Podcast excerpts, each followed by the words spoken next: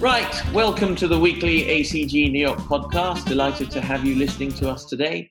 ACG, of course, is the largest and most influential committee steered member based network for the global middle market private equity, private capital community. And the network focuses on, on focuses in on promoting best practice, knowledge, and intelligence for capital providers, industry executives, and those that service them whilst providing a platform for concierge networking, deal making, and fundraising. And the ACG New York Weekly podcast invites members, guests, and our partners to discuss key themes and topic points in the world of global middle market private equity. And today we have with us David Owen, partner at Cahill Gordon and Reindel. David, how are you today, sir? Excellent, excellent. I'm very good. Thank you for having me, Vic. No, it's great to have you with us. Um, I must ask, you know, we're all going through a woe right now.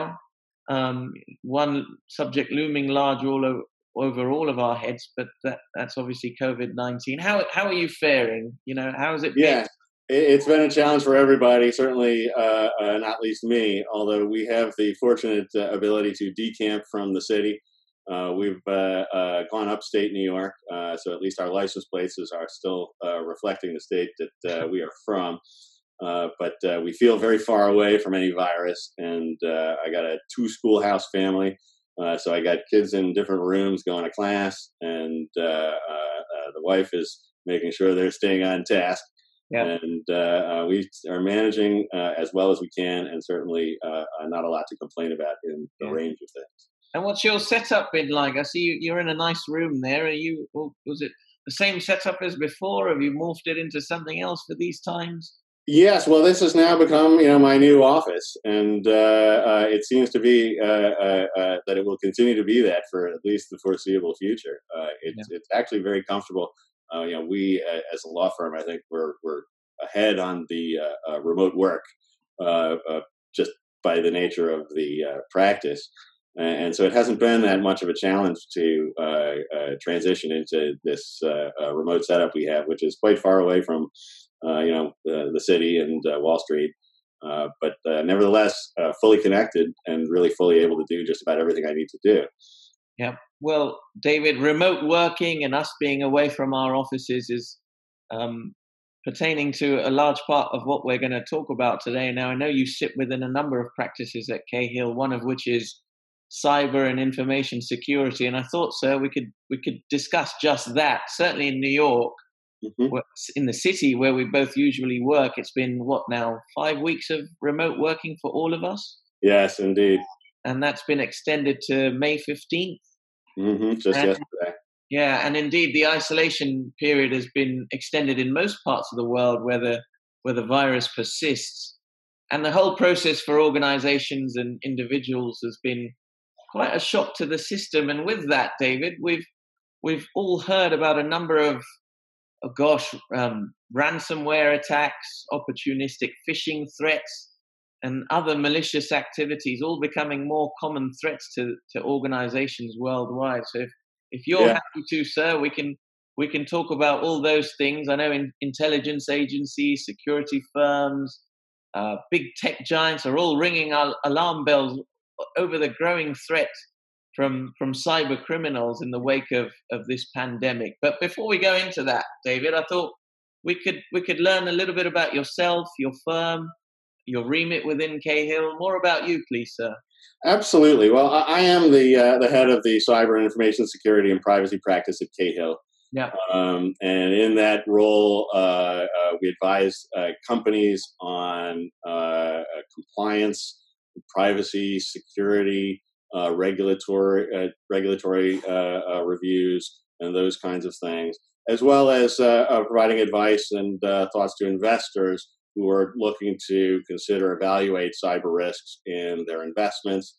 Um, and you know, given the leverage finance practice at Cahill, which is very strong, we participate in a great many deals, and it, it, that vantage point is particularly useful for benchmarking uh, across industries to see, you know, it, it, what you know five or six companies in healthcare are doing over the course of six months. Uh, mm-hmm. I think gives you a, a very good insight into uh, uh, you know what a broader base of, of folks are thinking and doing. and, and being able to pollinate from one uh, uh, platform to another ideas that have worked uh, for one company and things that have not worked so well. Yeah. Um, so that that is that is the core of our practice. Uh, my, my background is is a technical one. I was a software designer programmer before I went to law school, and uh, uh, uh although I spent a lot of my early years in litigation, uh, I was always the technical person. And as you know, this practice area has grown and developed into into really a significant area, a significant concern for a lot of people.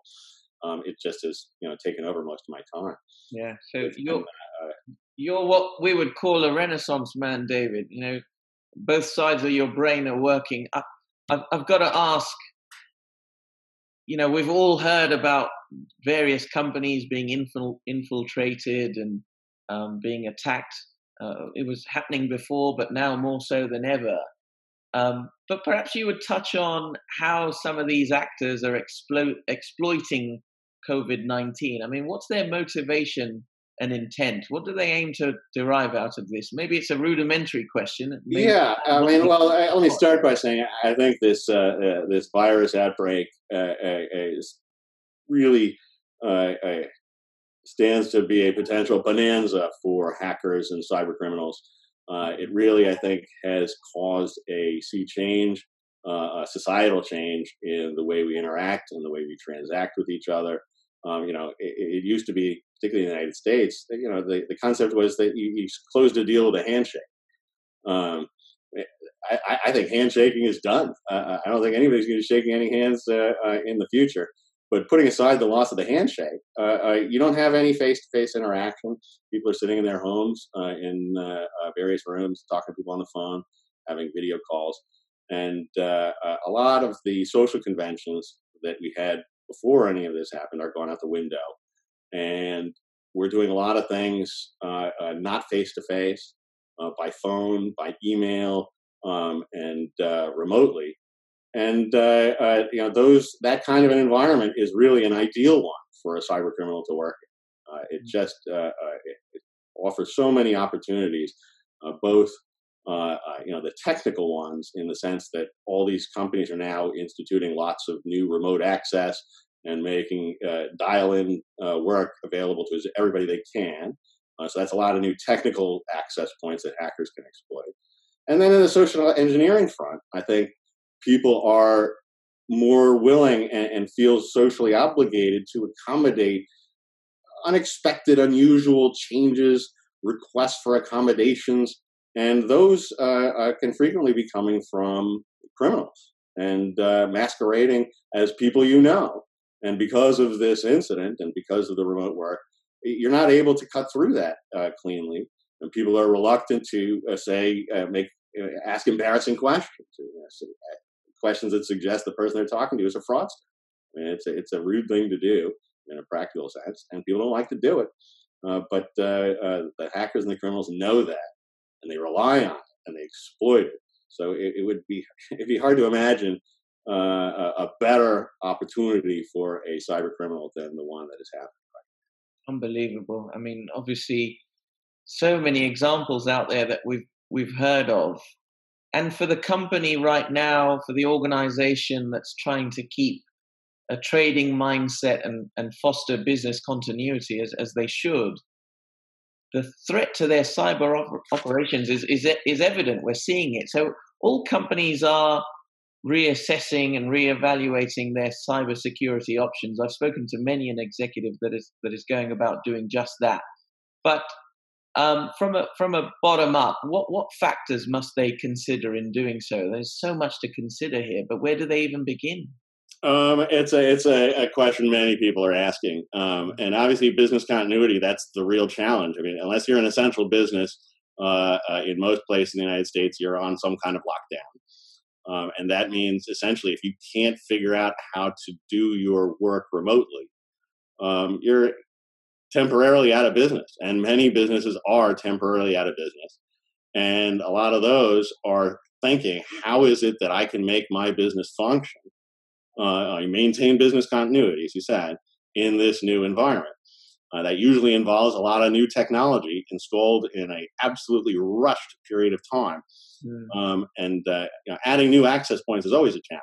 and typically it takes you know months and months and people do it carefully and meticulously with an eye both towards functionality but also security um, now they're doing it and uh, the focus is almost entirely on functionality because it's it's an existential threat i mean there you know if you can't get your business continuity going there's no business and so security is i think inherently taking a backseat to the more pressing the more existential threat of business continuity um, and I think the real challenge is how to maintain that business continuity in a way that is consistent with the new and dangerous technical uh, uh, and criminal threats from people trying to exploit that sort of stuff.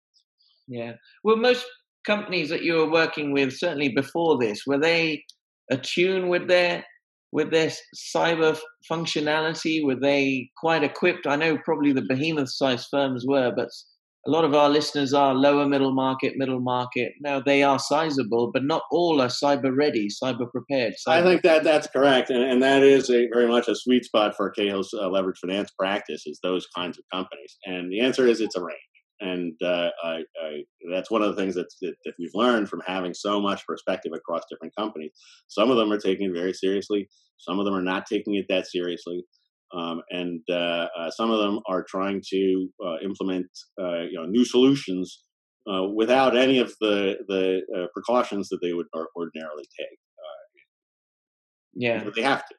Yeah, well, well, talking of taking things seriously, I mean that leads on to my next question.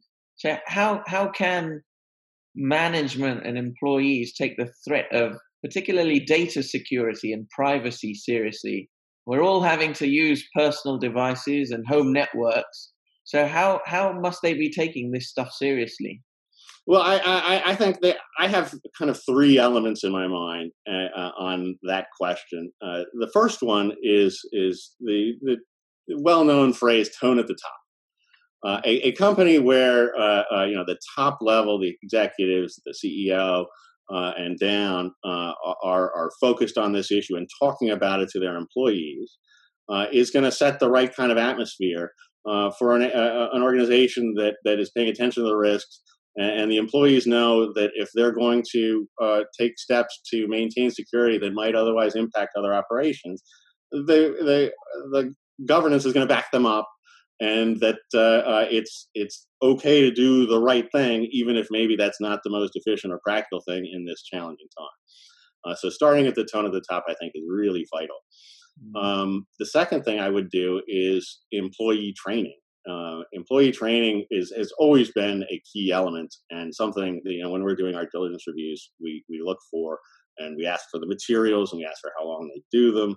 Uh, you know those kinds of things have always been important. I think they're more important than ever um, you know, with all these new folks dialing in, um, they haven't thought about these things before. The company should be talking about them to them, training them, um, and uh, I would include as part of training a white hat exercises. Uh, a white hat exercise is where a a white hat a, a, a good guy hacker um, will make attempts to see if they can penetrate the systems. They'll send phony emails. They'll probe vulnerabilities and um, particularly with the phony emails going out to everybody at the company, it causes people to be on their toes. It makes them think about it, and there will be, uh, at least in my experience, there always is a fair number of people that fail the exercise. Uh, and there's nothing like a failed exercise to really get somebody's attention. It's very embarrassing for them, particularly if they're a senior person. And and often it's the senior people that that, that, that are the uh, you know the weakest link on some of these things because they they, they tend to shoot first and uh, not think about what they're doing. Um, so yeah, training and white hat exercises I think are key. And, and, the third one I think is is to protect yourself against a ransomware kind of situation. Mm. Um, you know, having your files, computer systems, uh, uh, public face to the world uh, locked down by ransomware is a catastrophe, particularly now. Um, and uh, there are technical solutions, uh, particularly, I, I, would focus on on continuous backup. Uh, where if you have a continuous backup and all of a sudden you have a problem with your system and you get any a ransom demand from some uh, hacker in Russia, um, you can just restore your systems and the ransom demand is irrelevant. Um, you know, if you haven't set yourself up to do that, you're weighing, well, how long is it going to take us to solve this problem? What if we just pay the hacker? And I, and I will note that actually paying the hacker typically works. Um, you know, you, you think, well, I'm going to send them this money, and they're going to do nothing, and I'm going to still be here with nothing. Um, the answer to that is the hackers pay. It's a, a, a, when you pay the hacker, they uh, they release your materials, uh, and they do it on the theory that uh, it's it's a guild of thieves, and if the hackers didn't release the stuff, then nobody would pay ever. Unbelievable. it's almost like a code of uh, criminals to uh, uh, respond to the ransom demand. Well, I was going to ask about vendors later on a bit, bit, but as I think about it, I'm, I'm, I'm assuming these white hacks, legitimate, are easy to find. They've got their own shop set up. They're they're they're they're employable. They're mm-hmm. relatively easy to find, are they, David? Oh yeah, absolutely. Yeah. There's a, a, it's a wide range of folks, uh, sophisticated, really you know top of the line technical organizations, and then people that will do more rudimentary kinds of testing, penetration testing, those kinds of things. Yeah. Um, uh, you know, where where that's really the kind of security that's warranted for what uh, uh, what they're protecting. Yeah.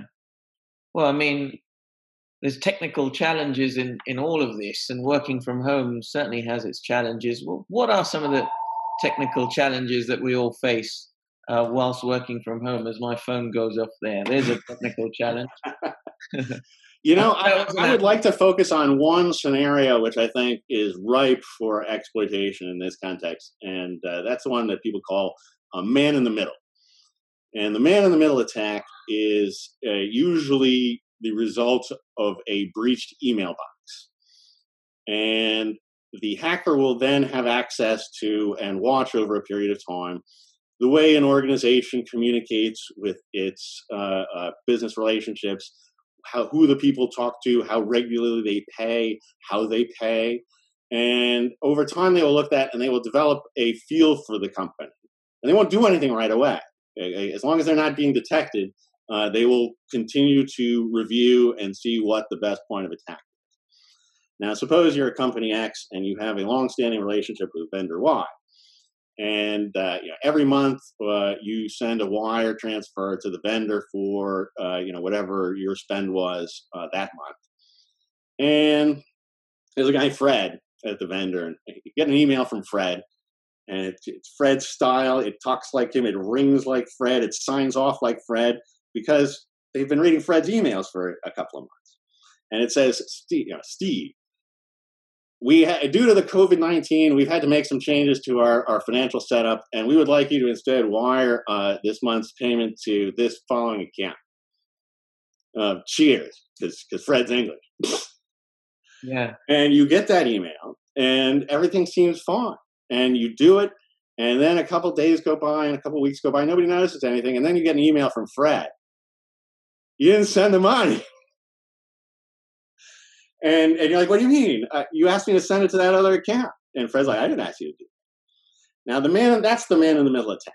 And it, ha- it has ha- it's been it, well developed and refined and tweaked for different organizations, particularly by the, you know, the lead time during the email breach. Um, but with COVID 19, you can see how the opportunities for that kind of a scam really multiplied like crazy. You know, mean, you're, you're not going to see Fred. You're not going to have lunch with Fred and uh, uh, everything that you do now is going to be uh, by email. And uh, uh, when Fred says, you know, accommodate me on this account change, it won't look that strange. Unbelievable. So we're we're we're talking about very sophisticated individuals, sophisticated networks of people. I'm guessing this unbelievable. We've heard about a lot of examples, David. Mm-hmm. Um, one that have one or two that have really been notable. We're both using Zoom right now. Now, the CEO of Zoom, I think you and I both remarked it the other day. His net worth went up 120. Indeed, yes, uh, the right product at the right time. Um, but they've they've faced a few um, a few calamities. Can you can you maybe just for nuance purposes go through some of these examples, some of the telltale signs that a lot of organizations avoided uh, in their own protections and just some of these stories that we're hearing about. I just find them fascinating. Well, I mean, Zoom, Zoom, as you say, has been a, a, a very fortunate company in terms of the developments of the world. Most people are, are catastrophically impacted. Zoom uh, uh, has just exploded. And it exploded because it works and it's very easy. Uh, I mean, I, I never used it until uh, uh, this incident came up, and I've used it a whole lot. Yeah, me too. Um, and we've all read about, uh, or, or uh, on some occasions, seen these Zoom bombers that will you know, jump onto the screen and show you their belly button or something uh, hilarious like that. Yeah. Um, and a lot of legitimate concerns were raised about Zoom and the security they had for their platform which I think, uh, I, in fairness for what it was trying to be, not very good, but it wasn't pretending to be very good. And if you look historically at conference line security, it's been it's terrible. Uh, conference line security is a place where people just have not paid a lot of attention. Uh, there's a lot of interest in uh, sort of phone bombing somebody's conference call. On the other hand, I think when you add the video element of it, uh, it, it, it's an entirely different kind of uh, thing and and I think people are mostly looking at this for entertainment value more than a security risk. Uh, I, I, don't think that you should have a serious and uh, uh, uh private conversation on a Zoom call uh, for all of those reasons. On the other hand, I also think that most Zoom calls are not particularly in need of a high level of security. And if you if you don't need security, I mean, you know, our conversation here is, is not need to be uh, uh, you know protected from yeah. uh, uh view. Uh, it's great and it's a wonderful service. It's very easy for people to use, but they should think about when they're using it. Uh, what are the risks of using this thing? What happens if somebody comes on and listens to all this conversation that I have? Um, and I think that's a risk that they should think about in terms of a lot of things. Um, you know, we talked a little bit about social engineering. The more somebody knows about you, the more it is that they can trick you into doing things that you wouldn't otherwise do. Um, and I frequently will talk to companies about using LinkedIn. Um, LinkedIn provides a wealth of information.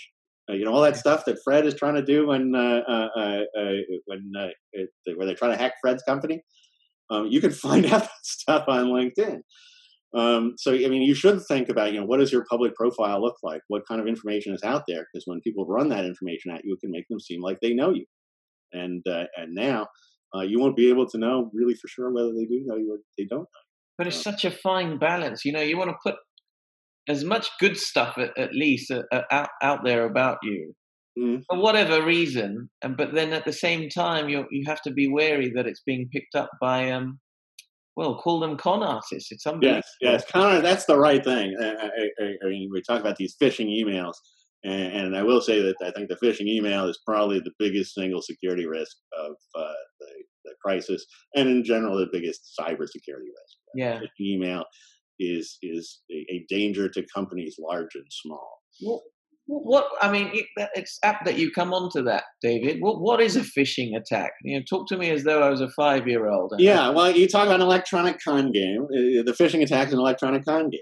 Uh, yeah. The come on is an email, and uh, uh, it started out, you know, uh, like like fishermen casting the widest possible net, and it took the form of an email that said, "My cousin is a Nigerian prince."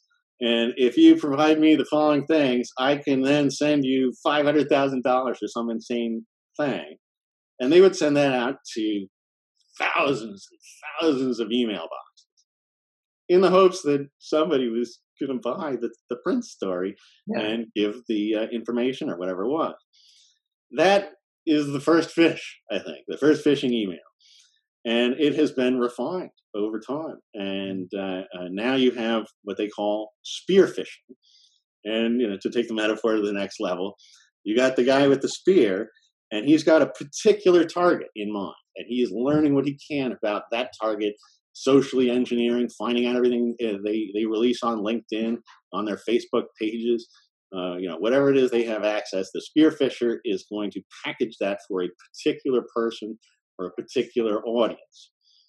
Um, and again, they, they've refined that yet still uh, to go after very, very high value uh, uh, uh targets. Uh, they call that whaling, um, which is nothing, Captain Ahab and the harpoon shooting at a particularly large target. I think and when you start to get to spearphishing and whaling, the distinctions of the metaphor uh, really collapse because uh, it's all the same thing. It's all an electronic con game trying to, predict, to, to dupe a particular person or a particular organization into doing something they wouldn't otherwise do. Unbelievable. So, if as a two pronged attack, as an individual working remotely, how do I bar these phishing attacks? What what can I do very remedially to to make sure that I'm not infiltrated this way? And what can organizations do on a whole to make sure that they're preventing phishing attacks? Well, the, the answer is both uh, technical and uh, uh, training. Um, they're technical uh, tools you can use, uh, uh, phishing filters, things that will block suspicious emails from coming into the company email server and quarantine them so that they can be looked at and reviewed by the people. And you know, most people are familiar with these kind of filters. You know, we have one at Cahill that uh, you know, separates out a pile of stuff, and most of it's garbage. Some of it is is gross phishing emails, and every now and then uh, uh, some of those will actually get through and it'll be you know an email from you know purporting to be from a bank and the the, the url will be slightly off uh, uh, you know it won't have quite the exact same letters that you would expect uh, but it looks super close and they and they've uh, you know crafted it to look like the bank's email and to trick this the filter they'll send an email that's just an image of the email uh, notice it's a picture of the email because the filter is looking to read the words. And if it doesn't see the words that cause it to say, ah, this is a phishing email, it just sees a picture, it'll let it through. Now, more sophisticated ones now will optically recognize the characters in the picture so that they can run their filter anyway. Uh, but that's the technical side of things, the, the, the, filters that prevent the emails from coming in. Um, the more important side of things, I think, really is the employee training and the tone at the top make sure people are tuned into these things, uh, that they're aware of the man in the middle kind of scenario, so that when somebody comes with an unexpected change, uh, they, you know, their antennas up. You know, when somebody calls them up and says, you know, I'm I'm Jane from uh, accounting, and Jane's voice sounds funny, uh, and she says she has a cold, they listen for something else. They, they see if something else sounds funny. Uh, you know, if you trained your people to do those things um, and uh, reinforced it from the top, I think you really have put your best foot forward and have your best chance to uh, uh, uh, you know, not fall victim to those those attacks. Right, right, and and so having said that, a lot of these attacks are taking place. Um, some actors are getting through. Do you find that firms and individuals within are, are responding to these incidents and, and the disruption well? I mean, what, what must they have incident response measures in, in place? Yes, that's a very good point to raise. Yeah. Um, you know, when the incident happens is eh, not the time when you want to be figuring out what it is we should do. And, you know, all the training in the world, all the filters in the world may not succeed. And in many instances, you can point at uh, have did not succeed. So the question is, you know, how can you make yourself ready when that incident happens, should it unfortunately happen? And the incident response plan is absolutely vital. Um, it, it, there's there's really two aspects of the incident response plan. I mean, the one is just the plan, which is say you know it, involves identification, containment, uh, eradication, and recovery are the stages. And they do like what they sound. Identifications find out exactly what's been penetrated, where uh, the systems have been compromised, what's happening, and then you want to contain it, make sure it doesn't spread to anything else and then you want to eradicate it, and then you want to recover. And then uh, most people have a lessons learned stage in their uh, uh, incident response plan. So those those really are the elements of the plan. Uh, but really, uh, the, another way to the important aspect of it are the teams that are involved. Um, you have to designate people to implement each step of the plan. Mm-hmm. And uh, you have to have these teams practice the plan and know what to do when it comes up. Um, typically, the, the structure of the thing will include a quarterback, a person who's the incident response manager. And then they'll have a team from the technical folks who are working on eradication, getting rid of the thing, um, and recovering and all that. And then you will have a, a legal team that is looking to uh, notify the people that need to be notified. Um, you'll have an HR team that's thinking about what the HR implications are, if any, of the uh, uh penetration um, and you'll have a, a regulatory team. Um, and you know, each the plan should have a playbook for each of these people, so that each person has their own playbook. They know who they're reporting to, what steps they have to take, and who they have to notify. Cyber insurers is a very important one. Mm. Um, uh, vendors, uh, you know, if you are a vendor, uh, you know, you may have you know preposterous notification requirements, like you have to notify them within 24 hours. Um, it's very difficult to do all these steps and then also notify the, the right people in 24 hours. Yeah. Um, so those are real challenges, um, and uh, you want to think about them in advance so that you have a developed incident response plan. You've identified the teams, and I would say, in the context of this virus environment, I think you should you should relook at all of those incident response plans. I mean, implementing the plan from all these remote locations is going to be very different from implementing it in an ordinary circumstance. Mm. And people should go and look and pull it out and say, what's my playbook? Oh, well, it looks like step three is going to be hard because, you know, I'm at home. I don't know where I'm going to reach this person. Or, you know, uh, uh, you know, frequently people are, are suffering outages, uh, uh you know, local internet outages. I lost somebody for uh, about a day. Um, and if you can't reach that person, you need a fallback person. You need an alternative, another person to go to so you can implement these plans in the current environment. Yeah. Unbelievable. Uh, you mentioned vendors there. We talked about white hacks before. I don't know about your organization, but ours is being inundated with vendor calls. You know, can we help you here? Can we help you there? Yes.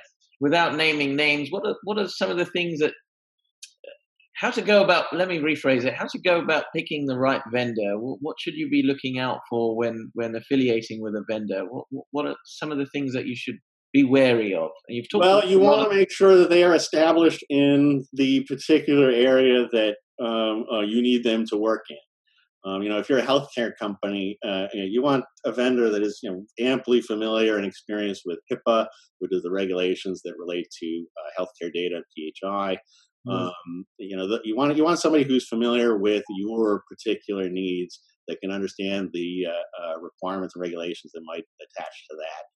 Um, you want somebody who uh, can demonstrate that they have a secure operation and that they have a mature operation. People that have been companies have been around for a long time will have developed uh, uh, security teams that you know newer entities will not necessarily have. Um, I think maturity is, is, a key element to show uh, uh, that this organization is, is, knows what they're doing and has maintained their operations for a long period of time. Mm. Um, you can look for uh, a, security certifications, you know, ISO and NIST provide standards that relate to uh, cybersecurity and, and, even particular elements of cybersecurity within certain kinds of organizations. Uh, you can ask them about those things and uh, uh look at what they're uh, uh, what they have, what they've done, what their teams are, and how they meet those those requirements. Those are those are those are the things that I would be focused on. Well, I hope that most organizations, those that are listening at the, at the helms of their organizations, are cyber ready. They have the right vendors and measures in place. But, David, I wanted to go into the legality of, of all of this, the stipulations and caveats that are set by whoever it may be. But so, what, what cyber security um, compliance and any regulations must must organizations adhere to, particularly at this time Mm-hmm. And and how important are assessments at this time? Uh, that, uh, well, let me take those separately. Uh, number one, uh, uh, it's challenging to figure out exactly which regulators may have an interest in your cybersecurity mm. um, and which regulatory schemes may apply to you. Um, you know, for example, the GDPR, which covers Europe, uh, is a very comprehensive set of regulations. Um, you know, they purport to uh, govern uh, and regulate uh, the treatment of personal data for uh, EU citizens who aren't in the EU. So, in other words, if you're an EU data subject in Canada, uh, theoretically, the EU regulators claim claim the right to regulate an entity who has that individual's information, even though he lives in Canada. And uh, a Canadian company has to think about GDPR if they have data from EU subjects, even though they're not in the EU and maybe even if they don't actually try very hard to get customers from the EU. Uh, so that's a big one. Um, in the United States, we have this sectoral model, which means that your regulators are going to depend on what you do. I mentioned HIPAA. Um, uh, the Office of Civil Rights is the regulator for HIPAA. Hmm. Um, but the FTC is more generally the regulator for uh, most uh, privacy uh, uh, kinds of regulations. Um, you know, we have uh, uh, uh, particular regulations in the financial industry. Yeah, yeah. Um, so you have to think about a whole different, uh, uh, a, a wide range of potential laws that may apply uh, depending on what it is you're doing. Um, and for me, I think that the key ones, the ones that are kind of setting the benchmark for, you know, what companies are doing, the, first the GDPR uh, for those that have anything that touches the EU. Um, the CCPA, the California Consumer uh, Protection Act, is a very robust law, similar to but not the same as uh, the GDPR, that applies to consumers in California. Now, because California has such a broad touch uh, uh, for commerce in the United States, um, many folks have just viewed that as uh, you know something that everybody has to do. Everyone has to look at the CCPA compliance and has to be ready to respond to requests from the California authorities about their privacy program. Hmm. Um, but California is not the only one. New York uh, uh, Department of Financial Services has very picky uh, uh regulations, and anybody in the financial space should be thinking about DFS. Mm. Um, now, the assessments uh, are required by many of these regulatory schemes, most notably the, the GDPR. I, I, think they're just a, a, thing that everybody should be doing uh, quarterly or not less than annually. Um, most folks, I think, do it quarterly now, but uh, I, an assessment allows you to re-look at each one, one element of your security program in the context of today. And when you do that, it, it creates a regulatory record and, and, and uh, that shows that you're focused on these issues. And it in fact focuses the company on these issues. So that the extent they're, they're, really slipping off, you know, what their peers are doing, um, the assessment gives you an opportunity to get back on track. And I would also say, I think the right people to do an assessment, uh, I mean, putting aside the quarterly ones, but it, you really want a third party to come in to look at these things. That doesn't mean they need to, to build it from scratch, but uh, uh, both on a technical side and I think on a legal compliance side, particularly for a company with uh, you know lots of consumer information, um, you know having that third set of eyes come in to look at what you're doing uh, provides a huge amount of value and allows the people there who may have a, a, a, sort of a tunnel view of what they've been doing. You know, it hasn't been broken, so we don't need to fix it. We don't need to do anything. It's okay. Uh, it breaks through that and, and allows them, I think, to uh, uh, uh, be open to changes that may need to be made to reflect the current environment, and yeah. particularly now with this, you know, radically different current environment. Yeah, well, um, the time now, how how long it's going to extend into, we don't know. We, we obviously know that some states um, we have to, we're still going to be indoors for a little while longer. Mm-hmm. I wish we could talk a bit more, David. This is all fascinating stuff. Um, but I will ask in passing as we, as we end here because time is short. You know, a few more weeks indoors. Um, more of these attacks we're going to hear about, I'm sure. But as companies, as we've mentioned, they look at their own continuity of business. They're looking at their own liquidity situations. You're you're passing thoughts, sir, on how integral cybersecurity plans, assessments, um, anything in house that they must be doing to, to just prevent all of this? How integral? Where would you rank it in and amongst everything that they have to think about right now? I, I think it's near. Uh, I mean, it's near the top. I mean, I, I, I certainly wow. wouldn't say it's the top, and I know there are many, many considerations that people are are, are uh, having in their minds, uh, not least you know health considerations. But mm-hmm. uh, uh, uh, because this is a brave new world if they're not thinking about it uh, and they're not focused on it, uh, uh, they will find very quickly things can get uh, very bad. Uh, you know, I point out in the man in the middle scenario, uh, you know, every what is the biggest wire that goes out of your company? You know, think about that. How do you like to lose that? that could be a very, very big number, and you could lose it in the blink of an eye. Yeah.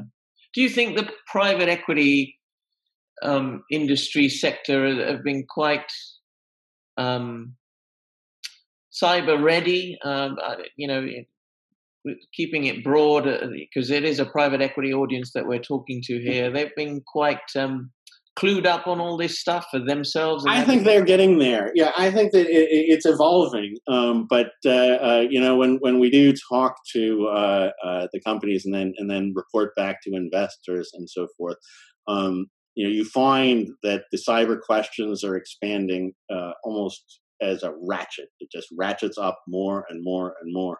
Um, so they, they, you know, the investors want to know what's going on in these in these companies. They want to know what the risks might be. Uh, that's another reason why I think these assessments are useful. Mm. Um, you mm. know, if you if you are running a company and uh, an investor wants to talk to you about uh, uh your company and and you want to give them a sense that uh, uh, you've taken these issues seriously, and you know this would be a company that would stand the test of time in terms of security. Um, you know, showing that you've brought in outside experts to look at that, I think is is very compelling. You know, when, when I'm when I'm talking to an investor, I'm like, you know, I, I, I was pleased by the fact that they brought in both PwC and uh, the following uh, uh, uh you know, compliance expert to make sure that their privacy and security program was really up to snuff. Yeah, um, you know that that that means something to them, and and frequently it's it's a challenge for for the private equity investor uh, to understand some of the technical things, and you want to be able to find ways to communicate to that audience uh, that you've been a good citizen and and uh, I think the assessments are a really good way to do that. Yeah, are, there, are you finding there are some industries out there that uh, are more cyber aware than others? Are there, in just in terms of best practice, are there some sectors that just uh, are just better at it? Um, yes, well, the the uh, healthcare, for example, is very good. Um, you know, the, the, the rules are very clear, um, and uh, you know, it's it, it's almost unimaginable that you know a company could get going seriously in the healthcare space without paying a lot of attention to data privacy. Mm-hmm. Um, other sectors, I would say, it's you know the regulations aren't as clear, um, and you know it can be the wild west. Um, but uh, that's not to say that there aren't healthcare companies having big data incidents, and you know the hackers uh, are, are, are good. You know they uh, uh, uh are very uh, focused on how to trick people, and um, you know the only thing, the only solution is you know continuing vigilance it's just it really is just unbelievable. Some of these organizations that are out there to help us especially governmental municipal whoever they may be that are supposed to be helping us in these times we're hearing about them being hacked worldwide. It, yes it, indeed. I was really saddened to hear about the uh, italian uh, yeah. Uh, uh the hackers trying to shut down the italian social services. The, the people the very people that are sending out the checks uh, to the suffering italian citizens uh, were hacked and uh, uh, they're trying to shut. I mean, I, I, believe actively even now trying to shut that site down uh, with an eye towards saying, "Well, we'll stop if you send us a bunch of money." Yeah, if that doesn't resonate to our listeners, those listening in, then then what will? Any any last thoughts, David? I know you've covered a lot there. It's very extensive, a lot of great tidbits. Final thoughts on on on this issue and and how secure we we really should be because we're going to be home for a few more weeks yet.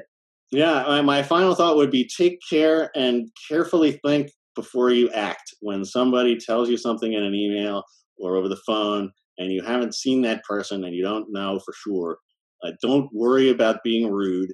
Ask the questions, call the person, speak with them directly.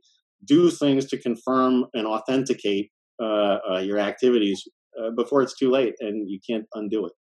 And let's hope people remain remain remain remain cyber just isn't the big glitch, the big thunderbolt that we all needed to do. Lots that was the disco, disco Yeah, lots of different veritable things. All right, David, thank you so, so much. It's been very enjoyable. And um, Likewise, Vic. Thank you. Yeah, no, it's been great. And to our listeners out there, you've you've heard it here. Be secure because we're in home uh, indoors for for a while yet. Cheers, David. Thanks very Cheers, much. Vic. Thank you. Bye. Take Bye. care.